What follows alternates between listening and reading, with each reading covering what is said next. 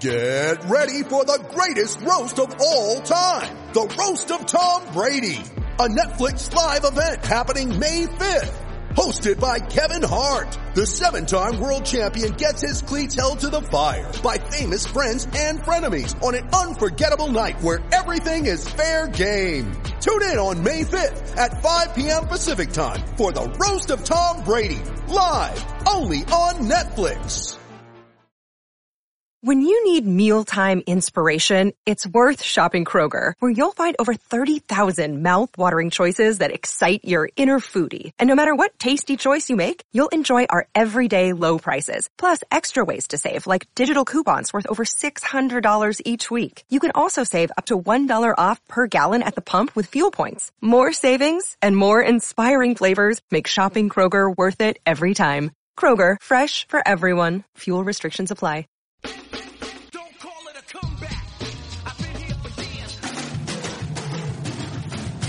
Celtic Stuff Live.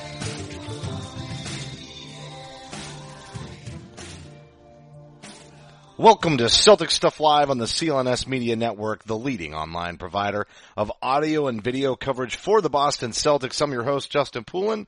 With me, John Duke. It was an abbreviated break for the two of us since our last show. We went late last week and you got us Friday morning. Now you have us Monday morning, uh, yet again. And the only game we have to talk about happens to be a rather exciting game. So thank goodness for that. The Celtics take one at home against the Raptors. And I did predict just a couple of days ago, John, that that would be a blowout in the Raptors favor, figuring that this team, the shorter handed they get, at some point they're going to run out of gas and instead we see guys like Marcus Morris elevate their game. We see Tatum continuing to be on a roll, Brown playing well, and Rozier really playing um, off the hook in Kyrie Irving's absence. Really phenomenal. And then a guy like Aron Baynes decides to drain two three pointers in the first half. So what do you think about that? I think it's phenomenal. I mean, you talk about two three pointers from Aron Baynes. You end up with a situation where like, he, he made more three pointers, those two three pointers. He made two more three pointers than Ben Simmons has made all season. Okay, think about that for a second. Dude, I You're- love you. You really know how to put some spin on something. You know, we're not counting triple doubles. We're counting triples. We're counting triple, just triple, and we get the eventual rookie of the year. Uh, you know, uh, look, that's it, that's a little bit hate hard approved, but listen, I I just think that where this team is right now, if if that wasn't enough for you to cast your ballot for Brad Stevens as coach of the year, then you need to just get out, just get out right now, okay? Hit the road. You know, turn in your ballot, say, look, I'm not allowed to do this anymore. I, I need to get out of town go into an assumed name, stay in a hotel for until this all blows over. Because it's insane right now anyone would possibly cast a ballot to me in any other direction than Brad Stevens. They beat the Raptors. They're the second best team in the in the East. They have a two game you know, fallback between them and the Raptors with another game in Toronto, which is going to be a very, very hard game, mind you. But the fact they're even in this position with a D League roster, uh, a D League bench, I should say, a summer league roster aside from Al Horford and Mook Morris, uh, Aron Baynes, and they're competing with the best in the East. It's, it's unbelievable. It's mind bending how crazy this has all been. And it's all, it's all attributable, I think, to Brad Stevens, the Wizards. Well, and Danny Ainge's drafting strategy. He picked the right players that could be ready. There were other players that were more works in progress. Obviously, you and I felt over the last two seasons, well, at least I felt over the last two seasons that the draft picks were good. I don't know that anybody can say that about Terry Rozier. You and I were pretty locked in on Tatum. You came around on Brown, but at the end of the day, you also have to give some credit to Danny for getting high character guys who have made themselves ready to perform in these moments. He also traded Avery Bradley for Morris, and I don't think that Avery Bradley would have been able to lead the team through these scoring droughts the way that Morris has. And so maybe it's time we just give a little extra special attention to Morris for being the player that he was. I know he had an up and down year. There were moments where you and I were saying, what is going on with him? Something's just not quite right. But the confidence that he exudes, I'm just salivating for the point in the playoffs where he's their bench guy coming in and lighting it up like that. Or maybe he finishes some games in the postseason, but he's hit some big shots this year and they've needed it more than anything. The, the boost that this team has gotten from Rozier and Tatum offensively, at times Brown, it is just phenomenal. I mean, look at a game like last night. You've got MVP candidate. I mean, he's not going to win, but you know, he may be in that kind of Isaiah Thomas area where he's not the top candidate, but he's in the conversation, top five guy in DeMar DeRozan. And he had a good game, 32 points. I mean, five boards. He, he was solid. I wouldn't say he was, uh, you know, missing out, but you look at what you got out of Rozier and Tatum, uh, in particular, just, you look at where they are. I mean, two years ago at this time, Terry Rozier was, he was totally, absolutely back of the, the, the milk carton. Uh, where is this kid? Uh, we didn't know where he was. And then even last year in the middle of the season, didn't really show up all that well until it came to playoff time. I was going to say, he's, when you say where strike. is he, it's always in the playoffs. He's waiting for it. He's, he's ready for the moment. That's what makes him so crazy. Well, and you wonder, right? So if you take that another step further, is there another level to Terry, playoff Terry Rozier that we, that we're not seeing right now? Because if so, I, I think Wyc and company better start to open up the checkbook a little bit more and give that guy a nice big extension. He's, he is near, nearing some, some pretty rarefied air in terms of the extension that he may be going for. We had Kevin Durant this week tell Bill Simmons he thinks Terry Rozier is a starting point guard in the NBA. I don't know. I mean, right, right, now that's, that's asking quite a bit, but he's certainly the starting point guard for a team that's pushing for the top seed in the East. Tremendous. He's definitely a starting point guard for a team coached by Brad Stevens just based on the numbers and the wins that you've seen when he's gotten his number called. Um, is he a starting caliber lead your team all-star point guard? I don't know, but the pedigree may be there. You say, is there another level for Terry Rozier in the postseason? And I say, we're certainly going to find out in the first round. Yeah, I think so. You know, and I think that, you know, you look at the matchups and we'll get into that in a little bit, but you look at where they're headed, uh, in terms of who they could be facing in that first round. You know, uh, the Heat, Dragic, tough guy, you know, um, Bledsoe, I guess, you know, for the, for the Bucks. Obviously, we all know what's going on with John Wall, but he's slow and still coming back from injury. There's a, there's a, there's a very real scenario where Terry Rozier does a Rondo like leap, like we saw in 2010 and 2011, where he just all of a sudden says, look, jump on my back, guys.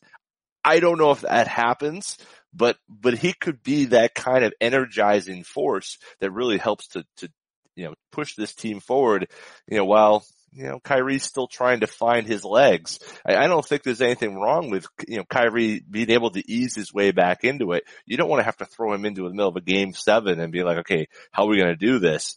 Um, you feel like that with, with the way Rozier's played over the last six, eight, 12 weeks maybe, that he can really carry this team in stretches. Uh, and if as long as he they get enough from Tatum, they get enough from Brown and, and certainly uh, Mook Morris offensively, you feel like they, they got a pretty good chance against any of those those teams that they could face in the first round. Well, they definitely have the athleticism with this unit, and I think that's, we talked about it in the show just a couple of days ago about whether or not it was the fresh legs and the youth and the athleticism that was helping them garner these wins, and that really will be the litmus test is in that first round when we know these guys are going to have to do it some more on an even bigger stage. I think the thing about the Raptors game was just the way that they finished it. It was really incredible the, uh, how they pulled away, and they pulled away because of defense. As much as we've seen glimmers of hope offensively from a very shallow bench due to injury from guys like Morris and Rozier and Tatum, etc um, what we have seen is not a drop off in defense. And when you make your play for saying that Brad deserves coach of the year, it's when you see guys in their first and second years in the league going out there and contributing to lockdown defense against the number one seed in the Eastern Conference to try to get that gap closed up a little bit and make a run to reclaim number one atop the East. I, just, I can't believe you're saying that. I gotta be honest with you. I can't believe where we were two weeks ago when we, we did a show and it was like, Doomsday's coming, and then it got even worse in the days after. It was like, oh my gosh, is the season over? Are we just trying to, you know, make sure nobody else gets hurt? It felt like there was an avalanche, and yeah, here we are. We're pushing for the number one seed here with two weeks to go. It's it's unbelievable. It's phenomenal.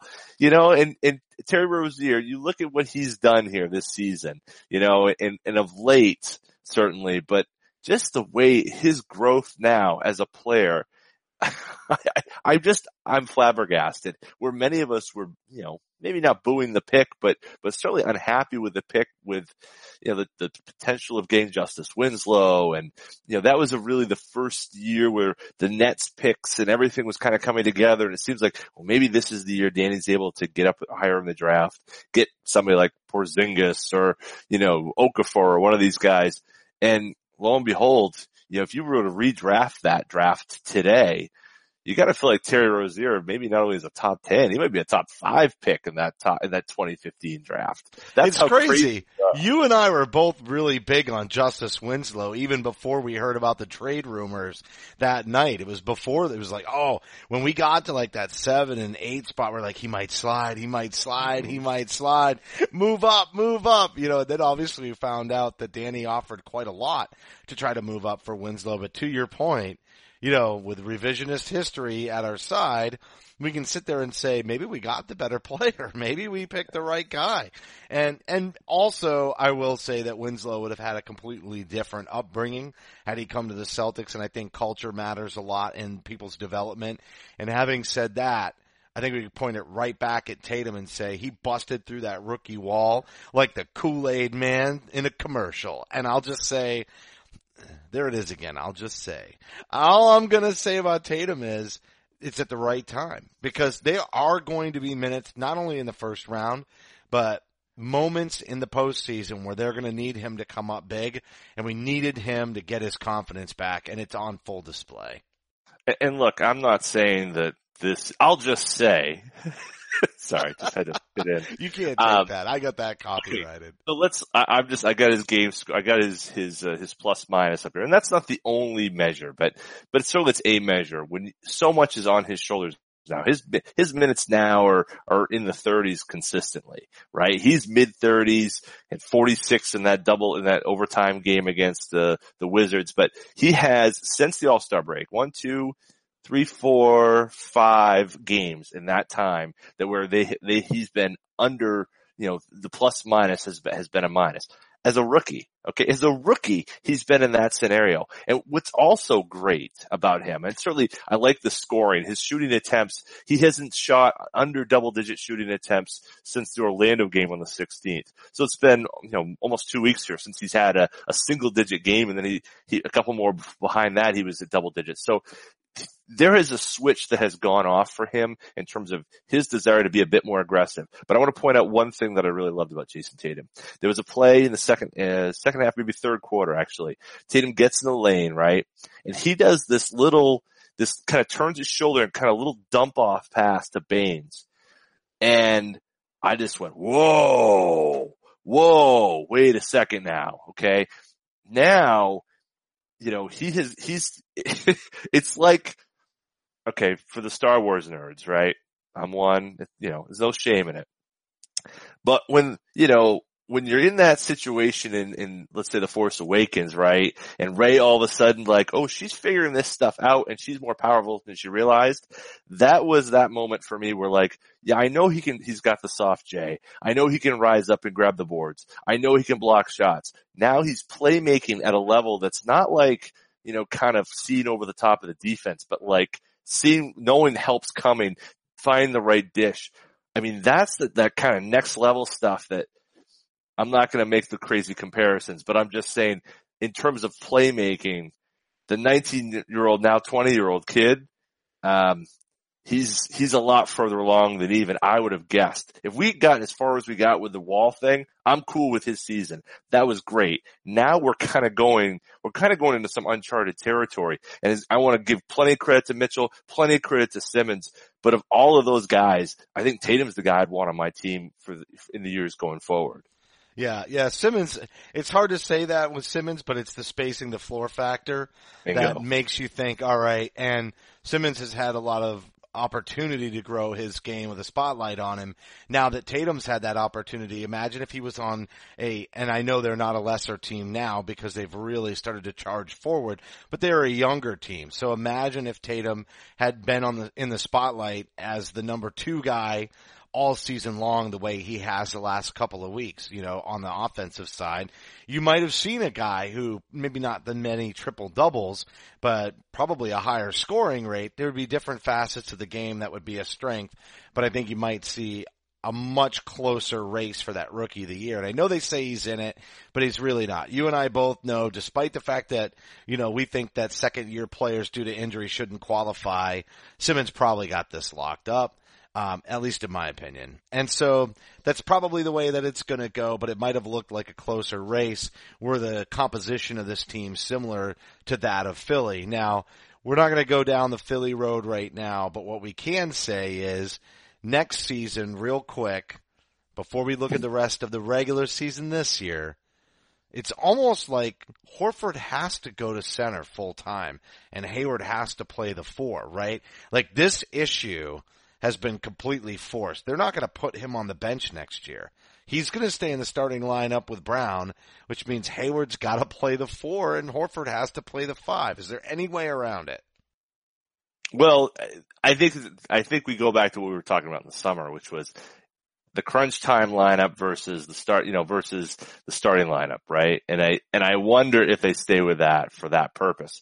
But there's still big questions. Both of your centers under under contract right now are are, are going to be gone July 1st. They're free agents. So there's no guarantees that either one of those guys, whether Moose or uh, um, you know Baynes, that they're back here.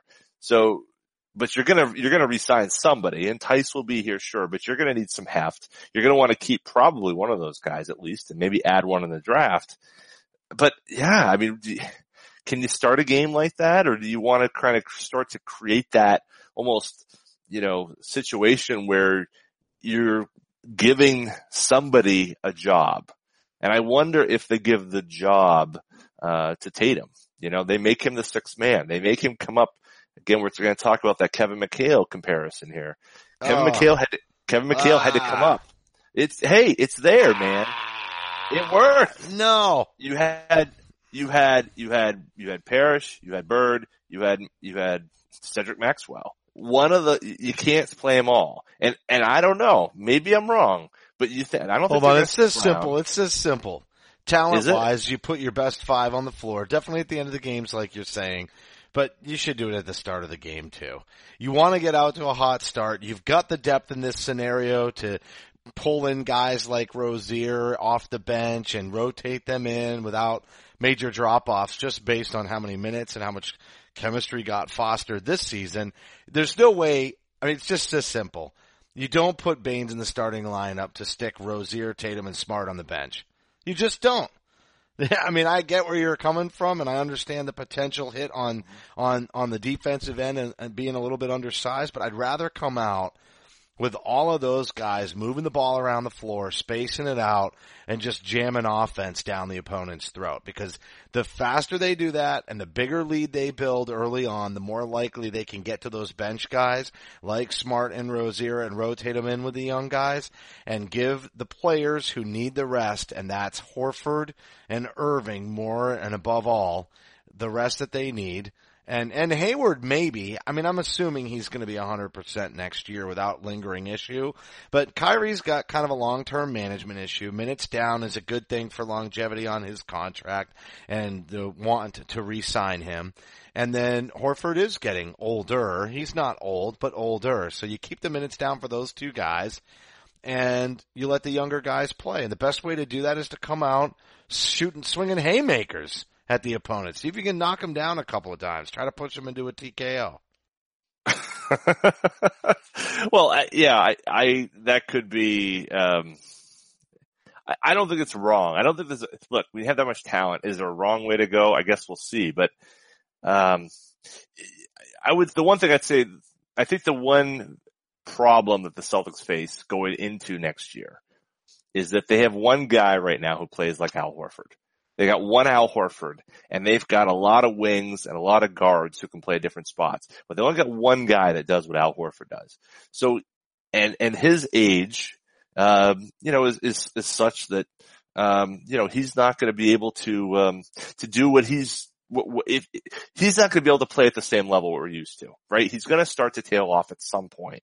So you need to do whatever you can to, to hold him in place and keep him in check and allow him to be able to, to get enough time to not get worn down, to not have to do more than he has to do. And we saw that around the All-Star break where he wasn't himself and it was clear that that was, that was weighing on him and the team didn't play well as a result. Once he feels better, everything goes well. So, I mean, I guess from my perspective, maybe they rotate nights off. I mean, maybe they just come out with that kind of a lineup early in the season and they just start rotating nights off and, you know, Smart gets a spot start because they're going to give, uh, you know, they're going to give Kyrie a night off and then maybe Rozier gets the spot start another night.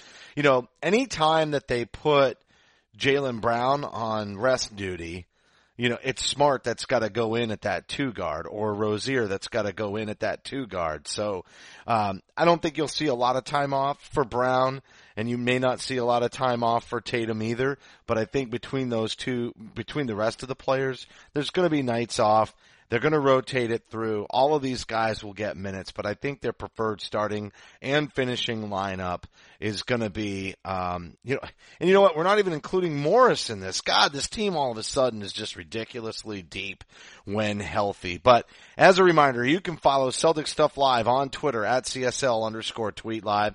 You can follow me at CSL underscore Justin. John is at CSL underscore Duke and the entire CLNS Media Network is at CLNS Media. Facebook page, facebook.com slash CLNS fans. And don't forget to download the CLNS Media app for iOS and Android. Simply search CLNS Media in your app marketplace. Finally, the YouTube channel, that's at youtube.com slash CLNS Media for high definition, full length locker room interviews, the garden report, and the roundtable. All must listens, must watch on the YouTube channel. So make sure you're checking all of that out. So, John, I think as we kind of look towards wrapping the show, maybe not right away, but as we hit the second half, sounded like we were closing. I better take a step back. Yeah, total se- Easteritis. So all I'm going to say to close out the show, the final segment, let's talk about the finishing up of the season. There's six games left. Four of them are going to happen before we produce another show for the listening fan base. And the Raptors have games on the exact same night. So we just beat them on Saturday. Everybody gets a couple of days off. Then they face the Celtics, face the Bucks on Tuesday, while the Raptors face Cleveland. There is a shot there where the C's beat the Bucks, the Raptors lose to Cleveland, and then both teams meet up in Toronto on the second night of back to backs, and essentially Raptors are going to be playing at home to keep the Celtics at bay from tying that baby up. And if the Celtics, again, hard to imagine as, as shorthanded as they are, especially on the second night of a back to back, as you predicted last show, that probably the Celtics would win the first and lose the second. Basically the home team taking both in both games. But if not, they're all tied up with a few games left. Friday night, the Celtics face the Bulls, the Raptors face the Pacers, then Sunday afternoon, the Celtics face the Hawks, and the Raptors face Orlando. So I think when we hit the end of Wednesday night, it's gotta be a scenario where I believe the Celtics have to beat the Raptors and they needed the Raptors to lose to Cleveland. If that happens, the Celtics have a legitimate shot in the last four games of the year for both teams at taking the number one seed. And I think, I'm not sure how the tiebreakers play out, but if the Celtics win both of those games, and that's why they really do need to beat the Raptors in that fourth and final contest is they need to have the season series knotted up at two because a tiebreaker it, it, may come down to that for the Celtics to really take for the first seed. So I'm not sure where they stand. I think it's conference standings from there, so I can take a look at those stats. But there's they beat they beat the Raptors on Wednesday. And Cleveland beats the Raptors, so that's a three game losing streak. It's hard to imagine, but it is possible, and that's when we see the, the Celtics having a chance to be in the number one. So uh, yeah, there's it's um, it's interesting because you're right. I mean, it, there's so many different machinations that can just happen between tonight when we record this on Sunday night and and Wednesday, or I guess the end of the day Tuesday, because the end of the games on Tuesday really will set a stage here. You can very easily see that scenario where Cleveland beats Toronto. I mean, that, I, I say easy because um, it's it's possible, but not not as if it's you know a ninety nine percent chance the Cavs Does the tiebreaker go conference and then division, or the other way around? Well, it, it goes division first, but so that's So that's where they have a chance. So in the division right now, Toronto's 11 and 4 and Boston's 11 and 3. If they beat the Raptors again, Boston's in the driver's seat with the division at 12 and 3 and then at that point the Raptors are 11 and 5. right, right. So they but but so that tiebreaker could go I mean I know yeah, there's more games. Well, they're head to head. They they they would lose. They would if the Celtics win, they win the head to head either way. So it wouldn't even get to the division division um, standings. Okay, so basically, the if the Celtics win, they win the head to head series, so they'll be they have the tiebreaker. If they lose, then it's two and two. So then, Oh, you're it- right. I thought they lost the first two, but you're right. No. They won one of the first two. Yeah, yeah, they had one of them, the, the, the blowout game, obviously, but but they had a game back in November where the Celtics won pretty pretty significantly at home. So let's say the Celtics lose, right? Uh, I think the biggest issue is then that they're then back to either two or three games back at that point, um, assuming. Uh, well, I guess there's a lot of assumptions, but that would put them pretty far back. If they win, the Celtics win the head-to-head series. Um, and let's assume there's a game a game gap. Let's say both Toronto and Boston win, or both they both do the same thing on Tuesday night uh, against the Bucks and Cavs, respectively. Then the situation is, you know, what happens obviously against Toronto? If Celtics win, they win head to head. They obviously then they're ahead in division too. So So they just need to close out one more game at that point to get Right. to the tie and take the number one seed. Right. And at, at that point, you have a situation where Toronto has to face the Pacers and the Heat over the next two weeks uh, in terms of playoff teams. Uh, the Celtics only have to face Washington uh, in their next to last game. So it's a tougher road for, for Toronto. It doesn't mean that they couldn't get there. They've got such a deep bench. I'm not sure that that's really the issue. I think the real issue is probably on their starters and trying to preserve guys like Lowry, who's been pretty, um, had an issue with injuries. DeMar DeRozan has, has played like a really amazing season, you know, and that's got to be wearing on him. So you've got all these different things lined up. I'm just, I guess I look at it and say, it's going to be a tough road. I mean, even with two games, that's a tough road to ask over six games left. But uh, they get it to But one. the last They- six were a tough road and they won them all.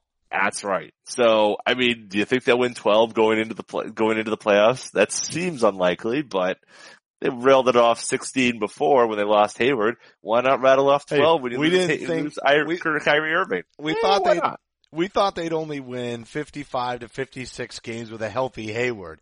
They've had a bunch of a bunch of players go down, no Hayward, and they're at 53 wins right now with 6 to go. So that 56 win prediction, it looks like they'll they should hit that. They should hit that number um which is really just incredible. They might even exceed it. They might even exceed it. They I mean they won't hit 60 wins, but man, they could be really close. Well, if they go right, if they go three, and right, if they go th- if they go 500 over the next six, they'll get 56, right? And yeah, I mean they could. Well, they can't get to they can't get to 60. They can get to 59, right? 59. That's what I said. They can't get to Yeah. 60, but they can get real close. Man, And- and that, that's, that's insane. I, I I fully expect. As I said to you, I think they'd split. I think Boston wins at home and Toronto wins at home, and I think they'll close it in. But I think the Celtics remain two. I, you know, I, I know, I know we're, we are at the, the the prediction portion of the the show, but I just don't. Toronto is so hard to beat at home. I mean, they really are. Do they It'd be lose, really nice if you do it. do they lose that game against Washington and rest people to try to like position those standings at that point just to make sure that they don't get the tougher. I mean, that draw in the first round is the most important of the playoffs. Everything else, you know, is, is prove yourself and hopefully you're healthy enough to do it. But that first round series, they're trying to buy a little bit of time. It's the most critical matchup. And how many years of Celtics playoff basketball is that first round series always given them fits, right? At least for you and my era of watching this team, that first round series always winds up being difficult. Um, tends to go the full, you know, right to the final game, all tied up. You're kind of sitting on the edge of your seat and then they find a way to do it and get it done. But that, that's kind of been the way of the Boston Celtics, and then they're not going to be healthy. This draw is, is hugely important. Well, and you know that you're absolutely is, and you know Washington. So th- what we're alluding to, a conversation you and I had right before the show. Right now, Washington is sitting sixth, which is fine, right? But they're only a game between them and Miami in eighth. And when you look at what the Wizards have remaining in their schedule, they've got the Celtics, the Cavs, and the and the Rockets. Right? You could see them going 0 for 3 and they've only got five games left. So they could go two and three here over the last five. And boy, you know, yes, you know, you've got a, a Heat team playing the Raptors, so that might be tough for them. But man, that's a that's a pretty tough road. So you could see them falling into eighth. You could see them falling to uh. Seven. I mean, anything could happen with the Wizards here as they kind of go down the stretch. They need to incorporate John Wall. It's asking a lot of them. So yeah, I would like to avoid the Washington Wizards if I can. Not that they've played great, but I, I feel like once Wall gets gets better, they're going to be a tough out no matter who you, who's playing against them. And let's let Cleveland take them. Let's let the Raptors take them. Anybody else but us. Yeah, we, we really to, we want Miami if we're going to be in that two seed, right? We absolutely. want Miami to climb to number seven. So the best way to do that is to beat up on Milwaukee and try to, you know, make sure we beat them and send them on Tuesday night and send them down a loss and then maybe allow Washington to win on that second to last game once we see how things position out. It's really very interesting the way that they can kind of control that destiny a little bit there with those, with those two games and how it times out because they want that game against the Bucks trying to take the number one seed still, knowing that the next night they play the Raptors to kind of really try to solidify their destiny. But if they don't wind up beating the Raptors, no big deal. Maybe they help, you know, Miami move up into the seventh seed, which is advantageous and then they can basically rest everybody in the second last two games of the year if they don't get the number one seed and help Washington stay up. It's it's funny how that kind of kind of play out, and it's that kind of gamesmanship that most people don't like. And there'll be interviews going all over the place in that locker room and they're going to get the same line. Yeah, we don't do that. We're about winning basketball games, da da da da. And then all of a sudden it'll be Rozier and Tatum and Morris all resting in those last two games. You know what I mean? And, and Shane Larkin will be out there trying to dominate with, with Jaylen Brown. Uh, I think you're, I think you're expecting too much. I think this is the Kadeem Allen show and Jabari Bird leading the way, man. I think, I think that's what we're going to end up with. And Nader, don't forget Nader. Nader. Shemi, Shemi's going to be your oh, Yabu time, you know, there's oh, going to be a whole. that's must see TV. Daviselli all over the floor. If they, if they, you watch, they'll win. Like they'll, it'll be a game where you know they're supposed to lose. And because they have all these like young guys with chips on their shoulders trying to prove themselves, riding this, these enormous highs that they've been on, they'll go out there and, and the Maine Red Claws will, will, will take them out. That'd be hilarious. I'd love it. I mean, that would just, that would be the best. That would be, I couldn't ask for more than that. Um, that would be, that'd be the greatest thing ever, you know, and we've already seen it kind of that the, you know, these, these red claws have been prepared. So, uh, I'm, I'm excited about it. I, I think this, this playoff picture as it firms up here over the next couple weeks, over the next, well, literally the next couple weeks, but really over the next week with so many games going on here this next week. Um, I think it's fascinating. And you remember last year, we, there was a lot of shifting there at the end. It was so close with Indiana and Miami and all these teams just jockeying for position at the end. Uh, I think we're going to see a lot of that again this year. And ultimately may not matter too much in the end, at least in the East, but, um, I, I'm excited, and you know, Philly's kind of an interesting piece in this. I know you're in en- enemy territory down there, but they've got three games against the, or four games, I should say, against the Hawks, the Mavs, the Nets, and the Pistons. Four teams really looking to go the other way and, and tank. So you, I think it's very likely They could be in the three seed. You're absolutely, right. They could Yeah. leapfrog Cleveland and, you know, then, then Cleveland winds up being in the four seed. Then we kind of, in my opinion, want the Raptors to stay in the one seed. So you're right. A week from now when we come back and do our next show, it's going to be all playoff projections at that point. Yeah, there'll be a couple of games left and it may still have some pretty important uh, consequences in terms of determining the standings. But you and I will most certainly be looking to the playoffs at that point, and we should have a pretty good idea of where things are going to land. And then we're going to be off to the races in the postseason. I can just taste it. Just a couple of weeks away, everybody. That's going to do it. Taste it. That's going to do it. That's going to do it for this week's show. The broadcast will be available on demand on the CLNS Media mobile app. Don't forget to follow us on Twitter at CSL underscore Justin and at CSL underscore Duke. A heartfelt thank you to everybody for tuning in. And remember, you can help support us by subscribing to Celtic Stuff Live on iTunes and Stitcher. We'd love it if you gave us a rating and a review because your feedback is important to the show and for staff writer Samuel Elias, executive producer Larry H. Russell, the founder of CLNS Media, Nick Gelso, and my co-host John Duke. I'm Justin Poulin. Thank you for listening to this week's edition of Celtic Stuff Live.